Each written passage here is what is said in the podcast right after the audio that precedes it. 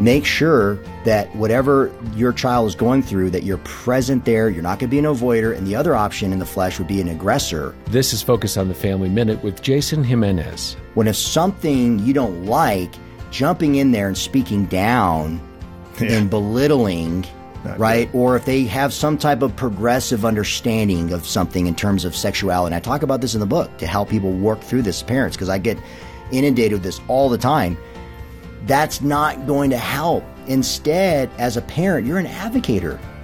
You're not the avoider, not the aggressor. You're someone who stands in the gap and is embracing where your child is at, where they're developing, where the growing pains are, where some of those struggles are, and how you can then help them navigate with a biblical worldview. Being there for your child is where it all begins.